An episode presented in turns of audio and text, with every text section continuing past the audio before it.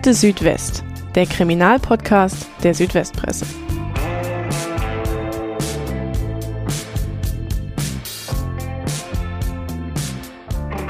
Es ist ein unfassbares Verbrechen, das den kleinen Ort Oberstadion im Alb-Donau-Kreis im Frühjahr 2021 erschüttert. Ein Vater findet morgens seine beiden Kinder, den drei Jahre alten Sohn und die sechsjährige Tochter, tot in ihren Betten. Sie sind erstickt worden mit einer Plastikfolie, wie sich später herausstellt. Schnell gerät die Mutter der Kinder unter Verdacht. Polizeibeamte nehmen sie wenig später fest. Sie hat offenbar mehrfach vergeblich versucht, sich das Leben zu nehmen. Wie konnte es zu der Tat kommen und welche Abgründe tun sich hinter der Fassade einer heilen Familie auf? Darum geht es heute in der neuesten Folge von Akte Südwest.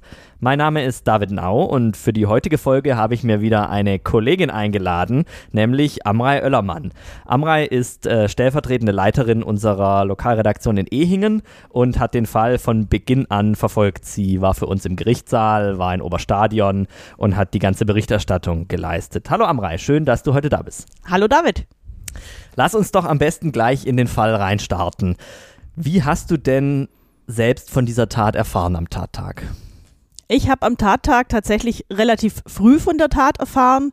Es war wohl gegen 7.30 Uhr, wo der Vater seine beiden Kinder tot in den Betten gefunden hat. Und zu diesem Zeitpunkt war die Mutter offensichtlich verschwunden. Ich hatte nämlich so gegen 8.30 Uhr mitbekommen, dass die Polizei im Bereich Oberstadion eine Person sucht, vermutlich in einem psychischen Ausnahmezustand und war zu diesem Zeitpunkt eigentlich gar nicht beruflich mit dem Thema beschäftigt, sondern im Ehrenamt. Ich bin bei der Rettungshundestaffel in Ulm aktiv und es war dann schon so, dass wir überlegt hatten, kommt da möglicherweise ein Einsatz auf uns zu. Vermisste Person, Ausnahmezustand, das sind oft Fälle, in denen Rettungshunde benötigt werden und von daher war ich gedanklich eher so unterwegs, wann kommt da was, was muss ich an Terminen in der Redaktion vielleicht absagen, was muss ich verschieben, wie kriegt man das gestemmt. Die Tat hatte ich dann aber doch beruflich gefordert an dem Tag. Wie ging es denn dann weiter? Ja, ich bin ganz normal in die Redaktion. Es kam eben kein Einsatz für die Rettungshundestaffel. Wir haben unseren Tag geplant. Und irgendwann am Nachmittag erst kam eine Pressemitteilung von Polizei und Staatsanwaltschaft, dass in Oberstadion eine Mutter versucht hat, vermutlich ihre beiden Kinder zu töten. Und dass dort die Polizei jetzt ermittelt, dass die Frau festgenommen wurde es waren erstmal so ein paar Fakten, die man da hatte. Es war relativ wenig. Wir hatten dann auch noch versucht, an diesem Tag noch ein bisschen mehr rauszufinden, aber seitens Polizei, Staatsanwaltschaft war da noch sehr wenig zu erfahren, verständlicherweise. Die Frau wollte sich auch zur Tat nicht äußern und zu den Vorwürfen nicht äußern. Und wir hatten uns dann an diesem Tag darauf beschränkt, mit der Gemeinde Kontakt aufzunehmen, mit dem Bürgermeister zu sprechen und so ein bisschen die Stimmen aus dem Ort einzuholen. Diese Ausgabe von Akte Südwest wird Ihnen präsentiert von der Systemhaus Ulm GmbH, Ihrem regionalen Full-Service-Partner in der IT. Wir kümmern uns persönlich und zuverlässig um Ihre IT-Infrastruktur. Dabei bieten wir Ihnen eine Kombination aus modernster Hardware und der dazu passenden Software an. Unsere Experten von Systemhaus Ulm richten PC-Arbeitsplätze sowohl für das Büro als auch für das Homeoffice ein, installieren moderne Server passend für Ihre Bedürfnisse, schaffen ein maßgeschneidertes Firmennetzwerk für einen störungsfreien Arbeitsablauf und unterstützen Sie mit einem breit gefächerten Softwareangebot. Die Zukunft des modernen Arbeitens liegt in der Cloud. Die Einsatzmöglichkeiten unserer Cloud-Lösungen sind vielseitig und vor allem flexibel. Automatisierte Online-Backups schaffen Redundanz, falls Ihre Daten vor Ort einmal ausfallen. Mit unserer Komplettbetreuung Ihrer IT-Landschaft erkennen wir Probleme und Gefahren, bevor sie entstehen. Kontaktieren Sie uns einfach und wir finden die passende Lösung für Sie. Systemhaus Ulm. Wir haben Ihre IT im Blick. Mehr Informationen unter www.systemhaus-ulm.de.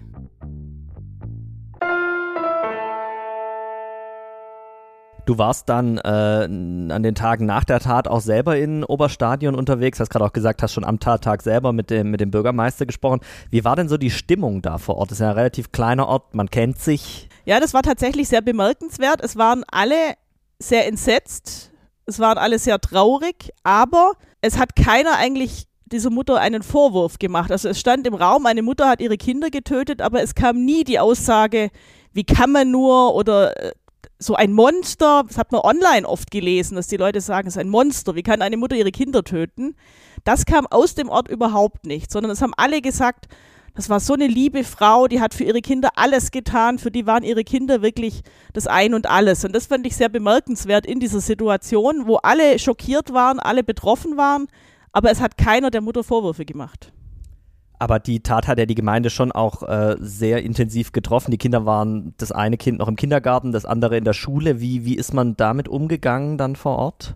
Auch das fand ich sehr beeindruckend, weil es lief sehr, sehr schnell eine Hilfe an und zwar auf ganz vielen Ebenen. Es war einerseits so, dass die Notfallseelsorge sehr schnell vor Ort war, natürlich die Familie betreut hat, aber auch alle anderen, die in irgendeiner Form mit der Familie zu tun hatten. Die Mutter, die da beschuldigt war, war als Erzieherin im Kindergarten, die Kinder eins im Kindergarten, eins in der Grundschule. Also auch hier gab es Gesprächsangebote noch am selben Tag und auch am nächsten Morgen, an diesem Dienstag dann nach der Tat. Es gab einen Infobrief des Schulleiters noch am Montag am Tat, also am Tag, an dem die Kinder gefunden wurden, an alle Eltern, wie man jetzt mit den Kindern darüber sprechen kann. Der Bürgermeister hatte sich sehr, sehr eingesetzt, hatte da auch viele Dinge angeleiert. Also das fand ich sehr, sehr gut und auch sehr erstaunlich, wie schnell und strukturiert da eine Hilfe anlief, wie schnell man aus dieser Situation rauskam. Es ist alles ganz, ganz schrecklich und hinzu, wie gehen wir das jetzt an? Wie helfen wir und was ist jetzt nötig? Du hast gerade schon gesagt, relativ schnell waren auch die, die Notfallseelsorger vor Ort. Mit denen hast du auch gesprochen äh, für die Berichterstattung. Was haben die dir berichtet? Also vielleicht kannst du auch so ein bisschen erklären, was machen die in solchen, in solchen Fällen konkret? Ja, genau. Also die Notfallseelsorge betreut Menschen in Ausnahmesituationen. Ein Notfallseelsorger, mit dem ich das mal besprochen hatte für in anderer Sache, für einen Bericht, hatte mal gesagt, wenn die Welt in Trümmern liegt, dann kommt die Notfallseelsorge und versucht eine Struktur aufzubauen, die Betroffene auffängt. Weil natürlich können die so eine Tat nicht ungeschehen machen, aber sie können versuchen, ein soziales Netzwerk zu aktivieren, das die Menschen auffängt und können quasi erste Hilfe für die Seele leisten, indem man mal so Grundlagen für die Verarbeitung schafft. Und ich hatte mit denen in erster Linie darüber gesprochen, wie geht man denn jetzt mit Kindern mit sowas um? Wie erklärt man einem Kind, dass eine Mutter ihre Kinder umgebracht hat? Nachdem ja auch sehr viele Kinder das mitbekommen hatten über Schule, über Kindergarten, über den Freundeskreis der toten Kinder. Und da war eben die klare Aussage, dass die Fantasie viel, viel schlimmer ist als jede Realität und dass Eltern mit ihren Kindern durchaus sehr offen darüber sprechen sollen und Fragen beantworten sollen, die die Kinder sich jetzt stellen. Und dass man eben auch in dieser Situation keine Angst haben sollte, davon zu sprechen, von Tod und von Sterben, weil Kinder das viel besser verstehen und viel besser verarbeiten können, als wenn man da jetzt irgendwelche Umschreibungen nimmt und sagt, ja, die sind eingeschlafen. Dann haben die Kinder vielleicht nachher Angst, selber ins Bett zu gehen, einzuschlafen, weil vielleicht wacht man dann nicht mehr auf. Also das war eben der Hintergrund mit diesem Gespräch mit der Notfallseelsorge. Wie geht man damit jetzt um als Eltern mit von Kindern, die Fragen haben? was zu dem Zeitpunkt auch noch äh, für die Öffentlichkeit unklar ist, was ist eigentlich mit der Mutter? Also wir haben gehört, die ist verschwunden, man sucht nach der. Wie ging es da weiter? Die Mutter wurde relativ schnell von der Polizei gefunden. Das muss irgendwann gegen 9.15 Uhr, 9.30 Uhr an diesem Tag gewesen sein. Und äh, sie war circa 10 Kilometer entfernt von Oberstadion bei Untermarchtal. Da gibt es das Donauviadukt, eine große Brücke, die über die Donau führt. Und dort wurde sie am Fuß des Donauviadukts aufgegriffen, mit Verletzungen, ziemlich unterkühlt, wie sich dann später im Prozess rausgestellt hat, auch sehr verwirrt, aber eben am Leben. Relativ schnell gab es dann auch einen Haftbefehl gegen die Mutter, das ist, glaube ich, sogar noch am selben Tag ist der erlassen worden. Und äh, sie kam dann zunächst in ein Justizvollzugskrankenhaus und später dann in Untersuchungshaft. Was wusste man denn im Ort äh, über die betroffene Familie? Waren die bekannt oder äh, lebten die eher zurückgezogen? Die waren sehr bekannt vielfältig engagiert, die Mutter in vielen Vereinen, der Vater in verschiedenen Vereinen, bei der Narrenzunft, bei der Feuerwehr. Die Eltern der später Angeklagten waren in der Kirchengemeinde sehr aktiv. Von daher, die Familie war bekannt im Ort und viele kannten auch die Kinder bei solchen Fällen bricht dann häufig auch die bundesweite Boulevardpresse in so kleine Orte hinein. Das hat man jetzt erst kürzlich im Dezember gesehen, als in Illerkirchberg diese schreckliche Messerattacke passiert ist. War das denn in Oberstadion auch so? Ja, das war tatsächlich in Oberstadion auch so und es war auch sehr schnell so. Also es muss noch bereits am Montag, an diesem Tag, an dem die Kinder tot aufgefunden wurden, waren Pressevertreter im Ort von überregionalen Boulevardmedien. Wie ich mitbekommen habe, dann auch aus Gesprächen mit Menschen vor Ort, waren die sehr anstrengend, nennen wir es mal so. Zu mir hat einer gesagt, er lief nur an dem Haus vorbei und wurde dann angesprochen, ob er dann die Familie gekannt habe. Dann hat er gesagt, ja. Ja, ob er denn jetzt hier vielleicht eine Kerze aufstellen würde. Sie würden ihm Geld geben, wenn er eine Kerze aufstellt und weint und sich dabei fotografieren lässt. Und äh, so gab es wohl mehrere Begegnungen. Und das Ganze muss auch derart anstrengend gewesen sein im Ort, dass der Bürgermeister sich dann auch entschieden hat, für die Trauerfeier für die verstorbenen Kinder eine Schutzverfügung zu erlassen, die Bild- und Tonaufnahmen untersagt. Weil er sagt, er hatte einfach Angst, dass die Boulevardpresse das ausschlachten möchte und die den Trauernden eben nicht den Raum gibt, den sie brauchen. Das war äh, tatsächlich auch ein relativ einmaliges Vorgehen. Das hat man nicht so häufig, dass dann solche, solche Verfügungen erlassen werden. Was man bei der ganzen Geschichte jetzt nicht vergessen darf, wir sind im April äh, 2021, also Hochphase äh, von Corona. Wie vielte Welle kann ich jetzt ehrlich gesagt gar nicht mehr sagen, aber eben alles äh, unter Pandemiebedingungen. Hat das auch die, die Trauer im Dorf betroffen? Also zum Beispiel bei Beerdigungen waren, glaube ich, auch nicht viele Menschen erlaubt damals. Ja, das war tatsächlich auch sehr schwierig im Ort. Weil es gab sehr viele Menschen, die diese Familie kannten, die Anteil genommen haben und die auch Abschied nehmen wollten von den toten Kindern. Und das war für die Gemeinde eine ziemliche Herausforderung. Wie kann man das jetzt möglich machen, dass möglichst viele Menschen teilnehmen können? Und die Lösung war dann, dass es am 7. Mai, also circa anderthalb Wochen nach der Tat, ein Abschiedsgebet gab unter freiem Himmel im Pfarrhof. Nach den Corona-Vorgaben durften maximal 100 Personen teilnehmen, nach Voranmeldung wo alle Daten dann auch erfasst wurden. Das hat dann auch gut funktioniert, dass tatsächlich alle teilnehmen konnten, die wollten, weil auch im Ort, glaube ich, ein allgemeines Verständnis da war, da gehen jetzt wirklich nur die hin, die wirklich einen engen Kontakt zur Familie hatten. Also es musste niemand weggeschickt werden. Eine sehr drängende Frage, die wir jetzt noch gar nicht besprochen haben, ist bei diesen ganzen Fällen und vor allem, wenn es äh, Kinder betrifft, die Frage nach dem Warum. Also warum passiert diese Tat? Gab es da denn erste Hinweise auf ein Motiv? Es gab relativ schnell von der Polizei die Aussage, dass die, die Ursache für die Tat wohl im familiären Bereich zu suchen ist, aber es wurde nicht näher spezifiziert zu diesem Zeitpunkt. Sprich, genaueres hat man dann erst im Prozess erfahren, zu dem wir dann jetzt auch gleich kommen wollen. Der hat nämlich ein halbes Jahr später, äh, im Oktober 2021, vor dem Landgericht in Ulm begonnen. Auch da warst du wieder vor Ort und auch da war das Interesse der Öffentlichkeit wieder groß, oder? Was hast du da so erlebt? Das Interesse der Öffentlichkeit an diesem Prozess war tatsächlich riesig. Und auch hier hatten wir wieder das Problem, wir waren mitten in der Corona-Pandemie. Es gab Abstandsregeln, es gab sehr strenge Zugangsregeln, auch zum Gericht. Und selbst im größten Saal vom Landgericht Ulm durften nur zwölf Zuschauer teilnehmen. Was natürlich ein großes Problem war, weil schon die Familie der Angeklagten war sehr groß und die wollten natürlich auch den Prozess verfolgen. Die wollten auch wissen, was alles zur Sprache kommt, was Zeugen aussagen. Und das Interesse der Medien war natürlich auch sehr groß, was dann tatsächlich dazu geführt hat, dass viele Kollegen und auch ich an jedem Prozesstag morgens ab 6 Uhr, 6.30 Uhr vor dem Landgericht gewartet haben, bis das Gericht geöffnet hat. Dann konnten wir rein und haben dann nochmal zwei, zweieinhalb Stunden vor dem Saal gewartet, damit wir sicher einen Platz haben. Weil es gab halt nur diese zwölf Plätze, es gab viele Angehörige und es war klar, also wer pünktlich kommt, kriegt keinen Platz und nicht nur viele Angehörige, ich habe auch in deinen Texten gelesen, auch der Bürgermeister hat zum Beispiel versucht, immer, immer in den Saal reinzukommen. Genau, auch der Bürgermeister war tatsächlich an fast jedem Prozesstag da und ich hatte mit ihm auch darüber gesprochen, warum er das macht. Weil im Endeffekt, er hat ja vielleicht auch viele andere Dinge. Und er hat dann gesagt, es wird im Ort sehr viel geredet und es ist ihm wichtig, dass er aus erster Hand erfährt, was gesprochen wird, damit man auch da Gerüchten entgegenwirken kann. Zu unserem großen Glück hast du es dann tatsächlich äh, immer in den Saal reingeschafft und konntest für uns auch äh, berichten. Bin auch jeden Tag sehr früh aufgestanden. Dafür danken dir auch die Akte Südwest-Hörer wahrscheinlich jetzt nochmal, sonst könnten wir die Geschichte jetzt nämlich nicht erzählen, die nämlich noch äh, sehr viel spannender wird. Kommen wir mal zur Anklage. Die wurde ja gleich am ersten Tag dann verlesen. Äh, was wirft die Staatsanwaltschaft denn äh, der Mutter vor und erfahren wir denn auch aus der Anklage neue Informationen, die wir bisher nicht hatten?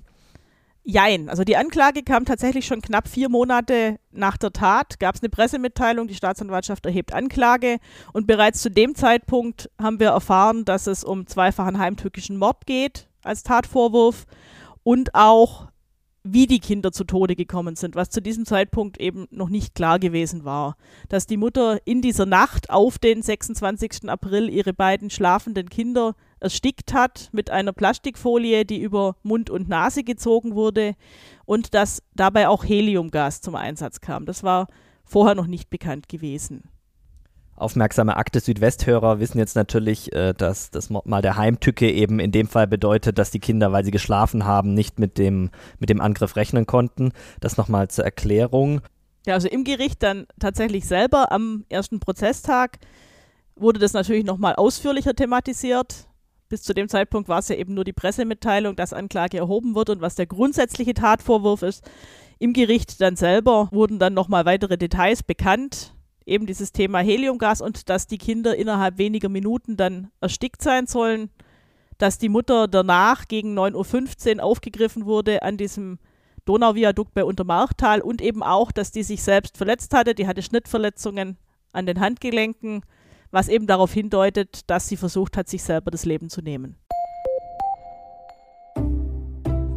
Diesen Podcast hörst du kostenlos. Möglich wird das durch unsere vielen Abonnentinnen und Abonnenten.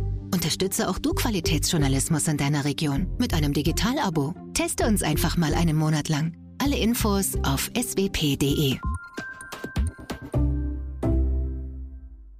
In den allermeisten Fällen ist es ja so, dass, dass äh, diese Prozessauftakte meistens der erste Moment sind, wo, wo man als Journalist und als Journalistin äh, diese mutmaßlichen Täter persönlich zu Gesicht bekommt. Davor sind die ja eben in Untersuchungshaft, äh, da kriegt man die nicht zu Gesicht. Welchen Eindruck hat denn die Angeklagte auf dich gemacht? Wie hat die gewirkt? Wie hat die sich gegeben? Also sie war am ersten Prozesstag und auch an vielen weiteren Prozesstagen extrem ruhig. Sie saß quasi teilnahmslos da. Aber immer wenn es um die Kinder ging oder auch wenn dann Fotos der Kinder gezeigt wurden, hat sie geweint, hat teilweise heftig geschluchzt.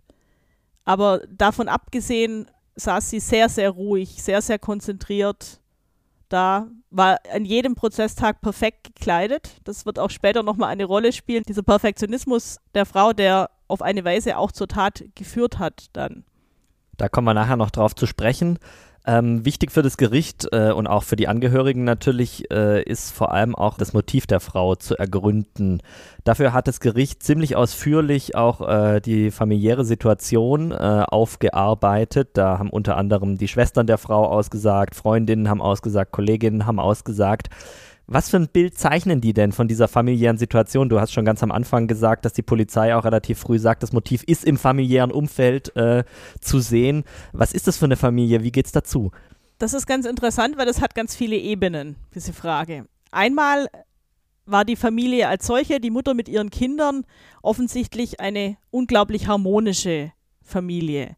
Die haben sehr viel miteinander unternommen. Die Mutter hat ihre Kinder innig geliebt. Es gab einmal die Aussage im Prozess, die hat für ihre Kinder 200 Prozent gegeben. Sie hätte alles für diese Kinder getan. Die waren wirklich das Wichtigste in ihrem Leben. Gleichzeitig aber war offensichtlich die Beziehung zu dem Ehemann sehr problematisch, auch schon länger sehr problematisch.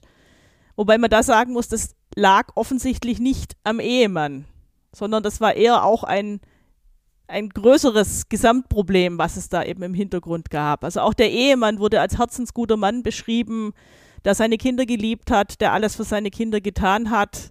Ähm, und dann gibt es natürlich noch als Komponente auch die Sozialisation der Mutter, die offensichtlich auch auf eine Art problematisch war.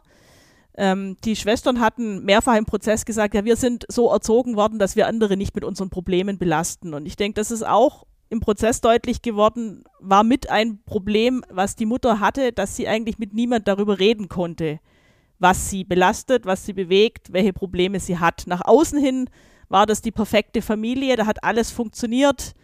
Die Mutter war nach einem Unfall ihres Mannes im Februar 2020 wieder in Vollzeit berufstätig als Erzieherin im Kindergarten. Sie hat diesen Job gestemmt, sie hat ihre Familie organisiert, sie war da für ihre Kinder, das war super nach außen hin alles perfekt. Eine Kollegin hat mal im Prozess ausgesagt, sie fand es immer bemerkenswert, was diese Frau alles schafft. Sehr ausschlaggebend war, hast du auch schon gesagt, äh, die Beziehung der Frau zu ihrem Ehemann, die wohl schon länger auch nicht mehr allzu gut war. Wo lag denn da das Problem? Und ähm, aus deiner Berichterstattung geht auch hervor, es gab ja offenbar ganz genau einen Punkt, an dem dann alles gekippt ist. Ja, der Punkt, an dem alles gekippt ist, das war tatsächlich wohl dieser Februar 2020, als der Mann nach einem Arbeitsunfall zu Hause war, als sich diese Rollen verändert haben. Zuvor war die Mutter daheim bei den Kindern, hat sich um die Kinder gekümmert, hat den ganzen Tag mit den Kindern verbracht. Jetzt war der Mann verletzt, er konnte nicht arbeiten. Die Mutter ist daraufhin wieder in Vollzeit berufstätig geworden, hat viele Stunden jeden Tag von ihrer Familie getrennt verbracht wollte aber gleichzeitig dieses Thema Kinder nicht aus der Hand geben. Das wurde im Prozess auch sehr deutlich. Ihr Ehemann konnte da eigentlich nichts richtig machen. Also alles, was er gemacht hat, war aus ihrer Sicht falsch, war problematisch. Und das hat dann natürlich die Situation verschärft. Tatsächlich war die Beziehung wohl schon länger schwierig. Es gab im Prozess dann die Erkenntnis, dass schon 2014 eine Scheidung im Raum stand zwischen den Eheleuten. Die kannten sich seit 2006, hatten 2011 geheiratet. Es gab dann wohl mehrere Fehlgeburten, was natürlich die Beziehung auch belastet hat. 2014 stand dann diese Scheidung im Raum und das hat die Mutter an Weihnachten 2014 ihrer Familie gestanden und hat gesagt, es geht nicht mehr, wir trennen uns. Und die hat offenbar nicht so reagiert, wie man sich das äh, erhoffen würde, die Familie. Die Familie hat auf diese Aussage wohl sehr entsetzt reagiert. Es gab auch im Prozess in den Zeugenaussagen der Schwestern nochmal Bezug darauf, da hat eine gesagt, bei uns macht man das nicht. Wir sind eine christliche Familie, bei uns trennt man sich nicht. Der Glaube hat da eine große Rolle gespielt, offensichtlich. Die Familie war sehr streng katholisch, eben auch in der Kirchengemeinde engagiert und man trennt sich nicht. Es war aber wohl so, dass sich bereits ein Bruder der Mutter getrennt hatte und das hatte wohl auch sehr große Konsequenzen für ihn und hat dann auch eben die Entscheidung der Mutter beeinflusst, sich nicht zu trennen. Der Bruder hatte sich von seiner Frau getrennt und daraufhin hatte die Mutter, also die Mutter des Bruders, längere Zeit kein Wort mehr mit ihm gewechselt. Sie war sehr entsetzt über diese Tatsache. Das war eine Brandmarke, ein Schlag ins Gesicht. So hatten das auch die Eltern gegenüber der Polizei ausgesagt in der Vernehmung. Das macht man einfach nicht. Sprich, Trennung war einfach keine Option äh, in dieser Familie, zumindest wenn man weiter in der Familie bleiben wollte. Hat sie denn mit ihren Schwestern darüber gesprochen? Also sie hat ja auch mehrere Schwestern. Auch nach dieser nach diesem Weihnachtsfest 2014 wohl nicht mehr. Die Schwester hat gesagt, es war danach auch nie wieder ein Thema. Sie hat es nie wieder zur Sprache gebracht in der Familie und man sei dann davon ausgegangen, das passt wieder. Hat denn der Vater der Kinder vor Gericht auch ausgesagt? Äh, vielleicht kannst du da auch noch mal so ein bisschen erklären, du hast vorher gesagt, er konnte nie was recht machen. Hast du da vielleicht ein, zwei Beispiele? Der Vater der Kinder hat vor Gericht nicht ausgesagt. Es wurden aber Auszüge verlesen aus den Dingen, die er bei der Polizei nach der Tat ausgesagt hatte. In den Aussagen des Ehemanns war dann erkenntlich, dass diese Trennung tatsächlich zum Zeitpunkt der Tat schon sehr konkret wurde. Die waren sich einig, dass sie sich trennen. Es gab auch bereits Absprachen über die Modalitäten, wer wann die Kinder sieht, wie man damit umgeht, wer sich eine neue Wohnung sucht, wie man den Besitz aufteilt. Also unter den Eheleuten gab es wohl schon diese Einigkeit, wir trennen uns, weil so geht es nicht weiter.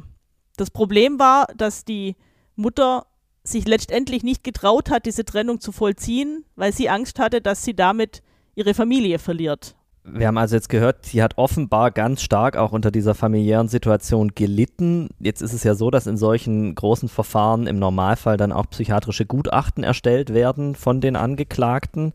Äh, das war auch in dem Fall so. Was kam denn daraus? War sie denn psychisch gesund oder hat sie äh, dieser ganze Stress und diese ganze belastende Situation auch, auch krank gemacht? Ja, das Gutachten war tatsächlich auch ein sehr großer Teil eines Prozesstags, hat auch sehr viel Raum in Anspruch genommen und der Gutachter hat der Mutter ganz klar eine schwere depressiv-suizidale Phase attestiert, ein schweres depressiv-suizidales Syndrom zum Zeitpunkt der Tat hat dadurch auch ihre Steuerungsfähigkeit im weiteren Verlauf als stark eingeschränkt beurteilt, weil er sagt, für sie gab es keine andere Option, als aus dieser Beziehung zu kommen. Das, das ist tatsächlich ein relativ wichtiger Punkt, diese Steuerungsfähigkeit, wenn es dann auch darum geht, ob jemand äh, schuldfähig ist. Nur als kleiner Einschub. Ja, genau. Er sagt, also dieses, dieses schwere depressiv-suizidale Syndrom war eben entstanden, einerseits auf dem Boden eines chronischen Ehekonflikts, der aber vielleicht nach außen betrachtet objektiv gar kein so ein massiver Konflikt war, wie er von ihr wahrgenommen wurde. Dann der Persönlichkeit der Frau, die wurde im Prozess mehrfach und auch vom Gutachter als extrem perfektionistisch beschrieben, als leistungsorientiert, als geradezu zwanghaft die wirklich alles perfekt machen wollte, auf allen Ebenen 150 Prozent geben wollte, dabei die eigenen Bedürfnisse massiv untergeordnet hat, eben auch immer, um nach außen hin diesen Schein der heilen Familie zu wahren. Es ist alles gut, wenn man belastet andere nicht mit seinen Problemen. Da wird wieder dieses Problem aus ihrer Sozialisation einfach deutlich. Der Gutachter hat es sehr schön formuliert. Der hat gesagt, sie war im Endeffekt eine Gefangene ihrer eigenen Charaktereigenschaften. Sie konnte gar nicht anders, als es so zu machen, wie sie es gemacht hat. Die Richter haben das äh, interessanterweise aber relativ anders gesehen als der Gutachter. Das war auch, äh, und haben sie auch sehr deutlich gesagt. Was hat die denn äh, gestört an den Aussagen des Gutachters, beziehungsweise wie haben die es gesehen? Die Richter hat es zeitweise sehr stark gestört, weil es da eine sehr große Diskrepanz gab in dem, was der Gutachter beschreibt und dem, wie die Frau sich verhalten hat nach der Tat. Drei Tage nach der Tat hat die Mutter bereits sich an die Bank gewandt und hat ihrem Ehemann den Zugriff auf ihr Konto, aber eben auch auf die Konten der Kinder entzogen.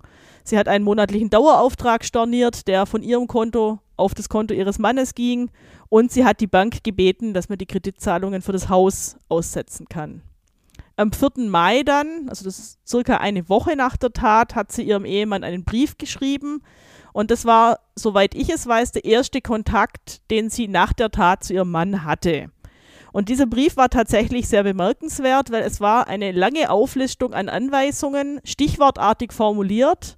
Und dieser Brief hat auch die Richter sehr stark gestört. Da wurde dann draus zitiert, der Brief beginnt mit Auto verkaufen, Haus verkaufen, nicht an jemand aus der Familie. Fahrrad verkaufen, alle Fahrzeuge der Kinder verkaufen, Ehering verkaufen, Brautkleid verkaufen, Waschmaschine verkaufen. Und so ging es eben weiter. Eine Auflistung an Dingen, die der Mann jetzt tun muss. Und da hatten dann die Richter gesagt, das schreibt man wenige Tage nach der Tat an den Mann, dessen Kinder getötet wurden. Das finden sie unpassend und es stört sie. Und sie könnten sich auch vorstellen, dass die Frau vielleicht die Kinder nicht getötet hat aus dem Grund, den der Gutachter gesehen hat. Da müssen wir nachher auch noch drauf kommen, sondern ob es da vielleicht doch in erster Linie darum ging, den Ehemann zu verletzen, die Eltern zu verletzen, dass es eine Tat aus Rache gewesen sein könnte. Ja, lass uns doch äh, drüber sprechen, wenn wir das jetzt alles äh, im Hinterkopf haben, dieses ganze Wissen, was wir jetzt gehört haben. Zu welchem Ergebnis kann man denn kommen in, hinsichtlich des Motivs der Frau? Also warum hat sie ihre Kinder getötet? Da war die Erkenntnis des Gutachters eine ganz andere als das, was die Richter vermutet hatten. Und das war tatsächlich auch im Gerichtssaal sehr interessant, weil darüber geradezu diskutiert wurde zwischen dem Vorsitzenden Richter und dem Gutachter, weil der Vorsitzende Richter gesagt hat, für mich passt es nicht. Der Gutachter hat aber ganz klar gesagt, er sieht für die Tötung tatsächlich ein altruistisch geprägtes Motiv, was man jetzt von außen betrachtet vielleicht nicht unbedingt nachvollziehen kann, wie das altruistisch sein kann. Aber die Mutter hat ihre Kinder in ihrem Weltbild aus Liebe getötet weil sie in dieser Welt nicht zurechtkam. Sie hatte das Gefühl, es gibt niemand, der sie versteht, niemand, dem sie vertrauen kann, niemand, der ihr hilft. Und in der Folge kann es ja auch niemand geben, wenn sie sich selbst tötet, der sich um ihre Kinder kümmert. Und ihre Kinder waren ihr einfach das Wichtigste im Leben. Das wurde sehr, sehr deutlich in allen Aussagen. Und deswegen wollte sie die Kinder ursprünglich mit in den Tod nehmen und sich danach eben selbst töten. Die Frage, die man sich ja als Beobachter auch stellt, ist so ein bisschen, ob die Frau in so einer Art Kurzschlussreaktion dann gehandelt hat, also eben durch ihr, ihre psychische Erkrankung, die eben der Gutachter eher auch äh, diagnostiziert hat, dann äh, die Kinder getötet hat oder ob das möglicherweise auch von langer Hand geplant war. Kam denn da im Gericht irgendwas zu raus, ob es irgendeinen Auslöser gab? Den gab es tatsächlich. Es gab eine sehr interessante Auswertung der Handydaten der Mutter und das ist tatsächlich bemerkenswert, was so ein iPhone alles speichert. Das heißt, man kann sehr genau nachvollziehen, welche Webseiten wann besucht wurden, auch wenn man den Browserverlauf löscht. Und da war eben ersichtlich, dass die Mutter am Freitag vor der Tat, also Montag hat der Vater die Kinder tot gefunden, am Freitag davor hat die Mutter am Abend zum ersten Mal recherchiert zum Thema Suizid. Und äh, an diesem Freitag gab es vormittags eine Begegnung mit ihrer eigenen Mutter, im Garten des Hauses. Und in diesem Zusammenhang hatte die Mutter wohl ihrer eigenen Mutter gestanden, dass sie sich jetzt trennen muss, dass es so nicht weitergeht und dass es für sie keine Option gibt, diese Beziehung aufrechtzuerhalten. Und sie hatte vermutlich die Hoffnung, dass ihre eigene Mutter ihr dann sagt, ja, wenn es gar nicht geht, dann, dann mach das. Du hast quasi meinen Segen, das zu tun. Das gab es aber nicht. Es gab da stattdessen eine Abfuhr, eine sehr klare Ansage. Du hast dir diesen Mann ausgesucht, jetzt hast du ihn. Und vermutlich war das dann so der Auslöser, wo die Frau erkannt hat, ich bekomme keine Hilfe und es wird mir auch niemand sagen, es ist okay, wenn du dich trennst. Und es war für sie ja sehr wichtig, dass ihre Familie das akzeptiert, dass ihre Familie diesen Weg mitgeht. Die Familie ging diesen Weg nicht mit und das hat dann natürlich für sie die Situation immer noch schwieriger gemacht und es gab eigentlich keine Richtung, in die sie ausweichen konnte. Dann nähern wir uns jetzt äh, langsam aber sicher dem Ende äh, des Prozesses vor dem Ulmer Landgericht. Äh, wie ist denn am Ende das Urteil ausgefallen und vor allem, wie haben die Richter auch ihren Spruch äh, begründet? Das ist ja sehr interessant vor dem Hintergrund, dass sie offenbar eine deutlich andere Meinung hatten teilweise als der Gutachter. Die Frau wurde zu einer Freiheitsstrafe von 13 Jahren wegen zweifachen Mordes verurteilt. Allerdings nur 13 Jahre und nicht lebenslänglich, weil die Richter anerkannt haben, dass sie sich zum Zeitpunkt der Tat in einer Ausnahmesituation befand, erheblich verminderte Steuerungsfähigkeit hatte aufgrund ihrer Depression und dass sie deswegen keinen anderen Ausweg gesehen hat. Es gab in dem Zusammenhang auch die Aussage, sie hat sich in ihrer ganz privaten Hölle befunden. Auch wenn das nach außen objektiv so nicht gegeben war, für sie subjektiv war es eben so, dass es nur diese Option gab, aus dieser Beziehung rauszukommen. Wie ist denn das Urteil aufgenommen worden? Hat denn jemand äh, Revision eingelegt? Nein. Also ist akzeptiert worden, das Urteil. Ja. Wie wurde es denn im Gerichtssaal aufgenommen, das Urteil? Du hast gesagt, da waren äh, die Familie der, der Angeklagten war zum Teil vor Ort, auch der Bürgermeister. Gab es da irgendwelche Reaktionen? Es waren eigentlich alle froh, dass der Prozess jetzt beendet ist und dass im Ort wieder Ruhe einkehren kann, dass jetzt alle verarbeiten können, was geschehen ist und dass das Thema einfach abgehakt ist, dass dieser Prozess, der ja auch sehr anstrengend war, mit den vielen Details, die es dann gab und wo auch sehr viele innerfamiliäre Dinge ans Licht kamen, wo jetzt keiner möchte, dass man die aus, nach außen thematisiert, dass jeder das mitkriegt, wie es um die Beziehung stand, wie es um die Familie stand, dass diese, dass diese Phase vorbei war und dass man jetzt mit der Verarbeitung beginnen kann. Verarbeitung ist ein guter Punkt. Wie ist denn dein Eindruck? Du bist ja immer wieder auch in Oberstadion unterwegs. Wie hat denn der Ort diese Tat verarbeitet, beziehungsweise hat er die Tat verarbeitet oder ist sie immer noch Thema? Nicht aktiv nach außen. Ich gehe aber schon davon aus, dass es immer wieder noch Thema ist in den Vereinen, in denen die Kinder aktiv waren, wo auch der Vater aktiv war. Das ist nicht vergessen, aber es ist nicht mehr präsent im Alltag, wie es zu der Zeit unmittelbar nach der Tat war. Ja, vielen Dank, liebe Amrei, dass du uns diese Geschichte heute mitgebracht hast und äh, vielleicht hören wir dich ja demnächst auch mal wieder bei Akte Südwest. Bist immer herzlich willkommen. Dankeschön. Es gibt ja noch diverse andere Fälle, über die man berichten könnte. Ganz genau. Wie gesagt, vielleicht hören wir uns mal wieder. Ja, vielen Dank auch an euch, liebe Hörerinnen und Hörer, dass ihr heute wieder dabei wart bei Akte Südwest und auch vielen Dank, dass ihr uns die letzten zweieinhalb Jahre die Treue gehalten habt. Das war nämlich meine letzte Folge bei Akte Südwest. Ihr werdet mich jetzt nicht mehr als Moderator hören, aber meine Kollegen versorgen euch natürlich weiter. Monat für Monat mit spannenden Kriminalfällen aus Baden-Württemberg. Vielen Dank fürs Zuhören und nicht bis zum nächsten Mal. Tschüss!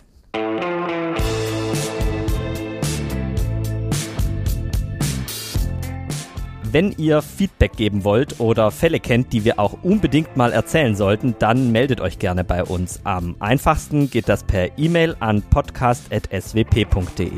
Ihr könnt uns auch auf Twitter folgen, dort heißen wir @akte_swp. Wenn ihr nicht genug bekommen könnt von spannenden Kriminalfällen aus Baden-Württemberg, dann schaut mal auf www.swp.de/crime vorbei. Dort findet ihr Reportagen, Hintergrundberichte und Interviews rund um Verbrechen und Kriminalität im Südwesten. Da könnt ihr auch unseren Newsletter abonnieren und dann bekommt ihr das Wichtigste ganz bequem alle zwei Wochen in euer E-Mail-Postfach geliefert.